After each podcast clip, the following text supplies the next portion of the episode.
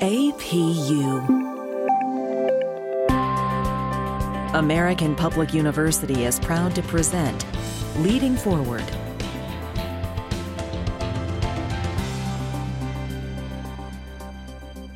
Greetings, greetings, greetings, everyone. I am Dr. Ikena Finch, and I would love to welcome you to the podcast today. Today, we are going to be talking about how to have real and raw DEI conversations in the workplace. Today, my guest is Donna Izzard. Donna Izzard is a law firm director where she manages three of the firm's 16 business departments. She manages training, document services, and research and knowledge. She has worked in the legal industry for 35 plus years in many of the top AM Law 100 firms. Donna is a passionate member of the firm's DEI committee and a former contributing member of the firm's racial task force. Donna stands on the following quote Life's more persistent and urgent question is What are you doing for others? I would love to introduce everyone to Donna Izzard. How are you doing today? I am awesome. Happy to be here with you. So, Donna, let's just jump into this. Tell us why you're passionate about DEI. Why am I passionate about DEI?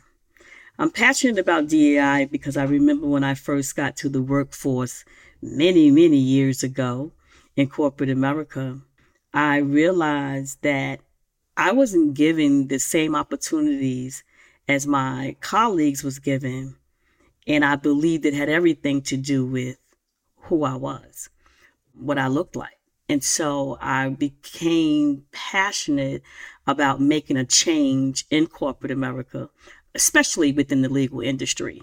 And I just began to change, to really work on changing the thoughts on how I showed up and how I looked to others when I showed up.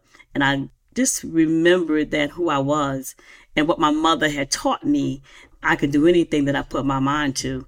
So even in corporate America, at a time when DEI wasn't even thought of, right? I decided to make DEI what I could make it within my own world. And I just did it one law firm at a time.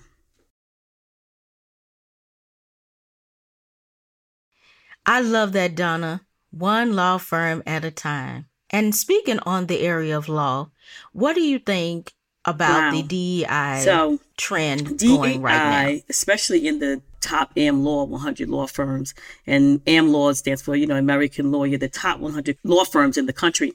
And so sometimes it's also referred to big law, you know, big law. That means the top law firms, right?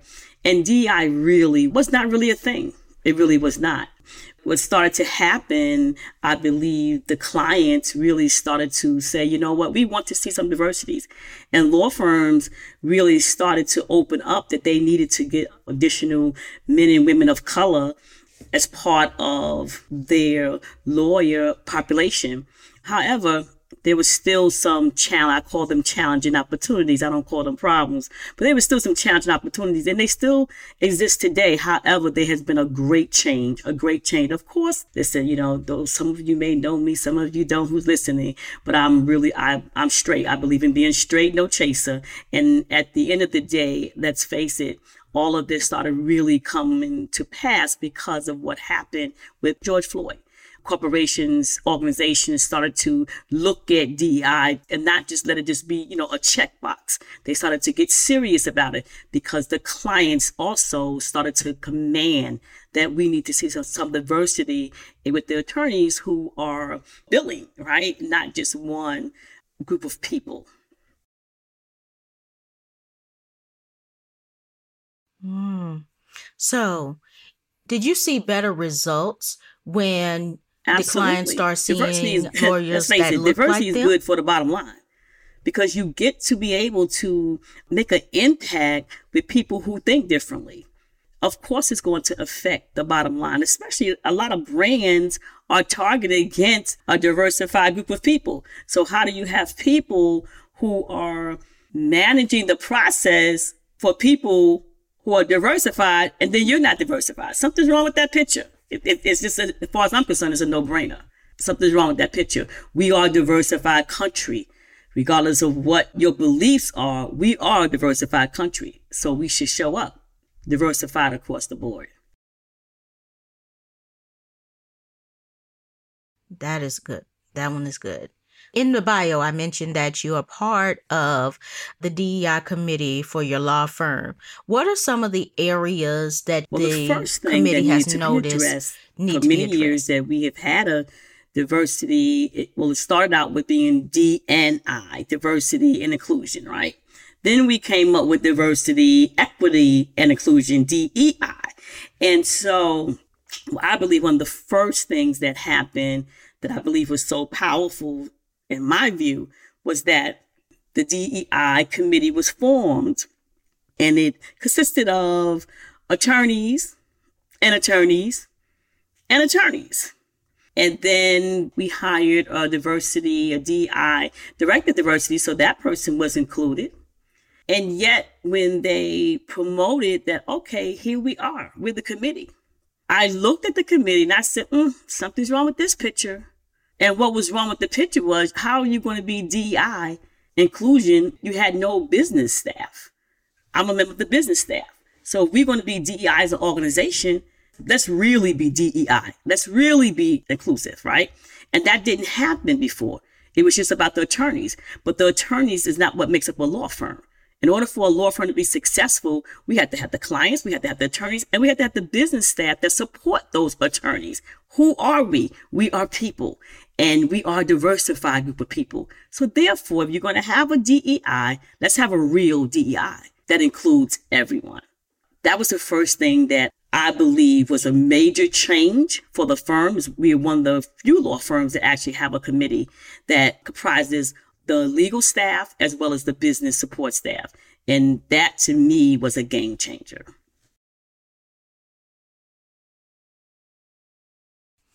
So now that the business staff has been included, what types of shifts have you seen in the it committee has, now again, that all voices are included? I've been talking this talk for a long time, way before the things that happened with George Floyd. And I've been in law firms, right? For over 35 years. So it's the first time that I've ever been in a law firm where the business staff, the business staff, they are valued and they are participating in areas that we've never participated in before. And so because of that, what happens is that you get an opportunity to have these real relevant, and raw conversations. Conversations that, you know what, maybe there was a time that you didn't hear me or you didn't think it was important to hear how I felt as a business staff member or how another business staff felt about something. And so I'm just so excited about the changes that have gone forth because we have a meeting of the minds. Just because you are an attorney doesn't mean that you know it all. Okay as a business support staff, you may have had a perception about how attorneys treat you. Yet, when you come together and you're able to just have some real dialogue, those perceptions go away because we're having real conversations. So that is what the DEI, we had a racial task force for about a year. Some members of that racial task force, which I was a part of, they are now part of the DEI. So the firm has made a conscious decision to move forward, to move forward for everyone. Now, let's face it. We all know that you still have people who feel a certain kind of way and they're never going to agree with DEI. However, I believe having some real, relevant, and raw conversations, there has been change on both parts, whether business support staff as well as the legal staff. I mean, the, you know, the legal community. Well, I'm going to leave everybody on a cliffhanger right here. So we are getting ready to take a break and we'll be right back. At American Public University, we believe that everyone should have access to a great education. It's not a privilege reserved for the few. And we believe higher education must come with lower tuition.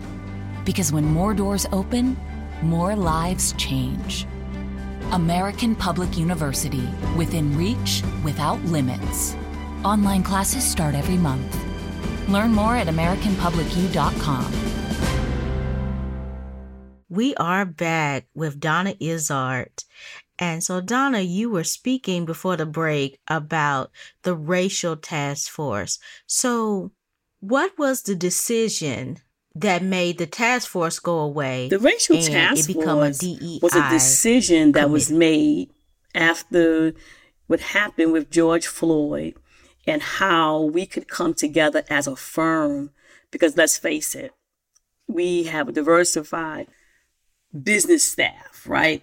Versus, you know, within the lawyer population. However, um, it was a decision that was made by the managing executive committee of the firm that we could put a racial task force in place so that we could not only just show up for our firm, but we could show up for the community. And in order to show up for the community, we need to come together and we need to have people from both sides, right? From the attorney side, from the staff side and make sure that that task force was diverse. And that is where things really started to really change. Change, when I say change, I mean change, okay? And it's actually of someone just recently asked me what has been the highlight of my career thus far and they thought I was going to talk about an innovative technology uh, project that I have spearheaded. And I said, no, that wasn't it. And they was like, well, what is it? Being asked to be a contributor on the racial task force. That has been one of the biggest highlights of my career. Imagine being someone, a black woman, come from Harlem, New York, go into corporate America and you've been fighting this fight for so long. You've been standing up for so long. You've had a voice to talk about before there was a Black Lives Matter. I had that mindset in corporate America, and it didn't matter to me whether someone understood it or not. What mattered to me that I stood up for what I believed in. What mattered to me that I could stand up and say, this is what's going on. This is what I perceive. Now, your role to tell me, nope, that's not the right perception, Donna. So I've been doing this from law firm to law firm.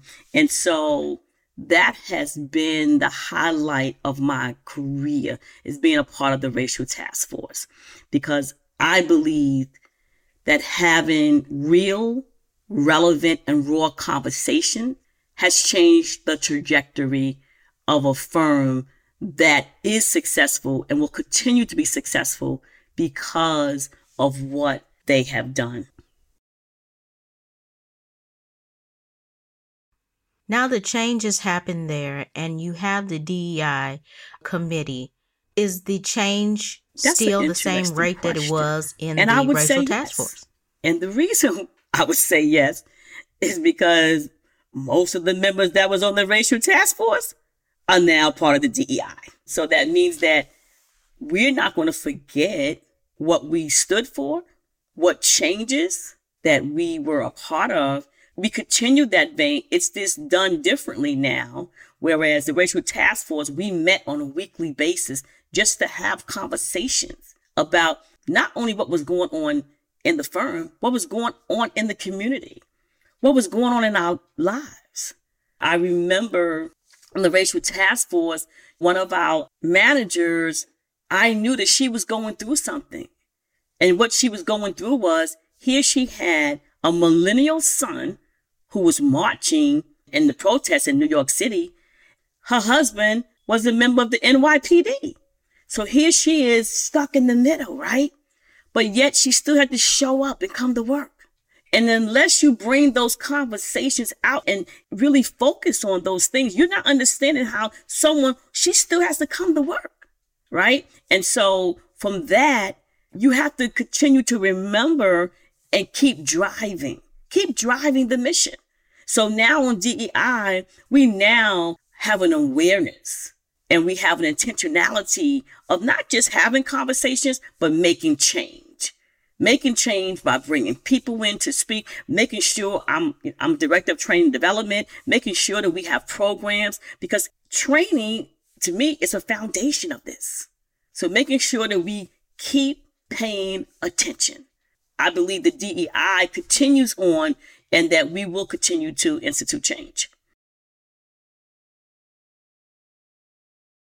So you were just mentioning training. So what types of training would you recommend wow. to someone There's who is trying so to get into the DEI companies space? that have, you know, okay, we do DEI, but for me, I don't want to see anything cookie cutter. And when I mean cookie cutter, I don't want just a, you know, well, okay, let's bring someone in here, some slides, and let's do this. No, I believe that what's going to institute change is real, relevant conversations that an organization could have with everybody at the table. And so for me, I've done that. I have created a program for corporations that would make people feel comfortable and having conversations with different questions, right? But making sure that everyone knows that people should not feel intimidated or afraid of speaking up because I believe that change cannot take place if you do not open your mouth. Now, there are some people who may feel, oh, no, I don't want to say anything because I don't want to be viewed a certain way. But you can't talk about things that go on behind the scene and yet you will not open your mouth, especially if you have made a decision to be at that firm. You also got to contribute. And so I believe it shouldn't be cookie cutter training. That you need to look for innovative ways of really having real relevant conversations about what's going on. How does a person really feel, a person of color? How does how, how does that person feel when they know they're doing a great job, but yet they don't see anybody in the managerial ranks who looks like them? That's a real conversation. Why? Why? Why wasn't that person looked at or viewed for that next promotion? Let's have some real relevant conversation. How does that make you feel? Now I know that again, since the DEI trend, there are many firms who are looking at things differently, but there's still a lot that we can do. For me, I believe that you have to have a training budget to make sure you bring in people to speak about these things in a way so that people who work at the firm don't feel like, well, I don't know if I can say anything. No, you have to foster an environment, and that comes from training. Hmm, very good. Very good. So, as we get ready to wrap up, what nuggets would you want to put out into the atmosphere about DEI Stop checking the box. Real raw Let me start there. Because there are many organizations that are checking the box. Make sure that you not only make a commitment to the organization, because guess what? It's not going away. It's not going away, yo, y'all. It's not going away. So make a commitment. Make sure there's money in the budget for training and development in these areas. Make a commitment, not just hire one person for DI, depending upon the size of the organization. Make a commitment. It's for your success. Make a commitment to make sure you have a budget. You make sure you have a team of people who will consistently show up for DEI. Don't just check the box. Okay, now it's a couple years past George Floyd. Okay, now let's get, no, no, no. Be committed. Stay on it and make sure that you're working along with your HR. You can't, you can't exclude HR in it. I believe it's a combination, but it starts with you making a decision to make a commitment to DI and not just check the box. Wow, very powerful, Donna. Thank you. Thank you so much for talking to me today. This was an amazing Thank you for this opportunity. I have learned I'm extremely so passionate about DEI. I just believe that we all would be so much better in the workplace if we just took the time to make a commitment to learn from one another. And everyone is not going to come to the table. I get it. But I believe that we will all be in a better workplace. Let's face it everyone is not, you know, hasn't been born with the gold spoon in their mouth, right? We all got to work. So let's make that workplace a better place by listening and by having a real, relevant, and raw conversation. Thank you so much, Donna, for being with us today. And to the audience, if you were listening and you are ready to come to the table, if you are ready to have that real, raw conversation, now is the time. Don't be cookie cutter. Pull out your innovative and creative hat and be committed to the change. I am Dr. Ikena Finch. Be safe and be well. For more information about our university, visit us at studyatapu.com. APU American Public University.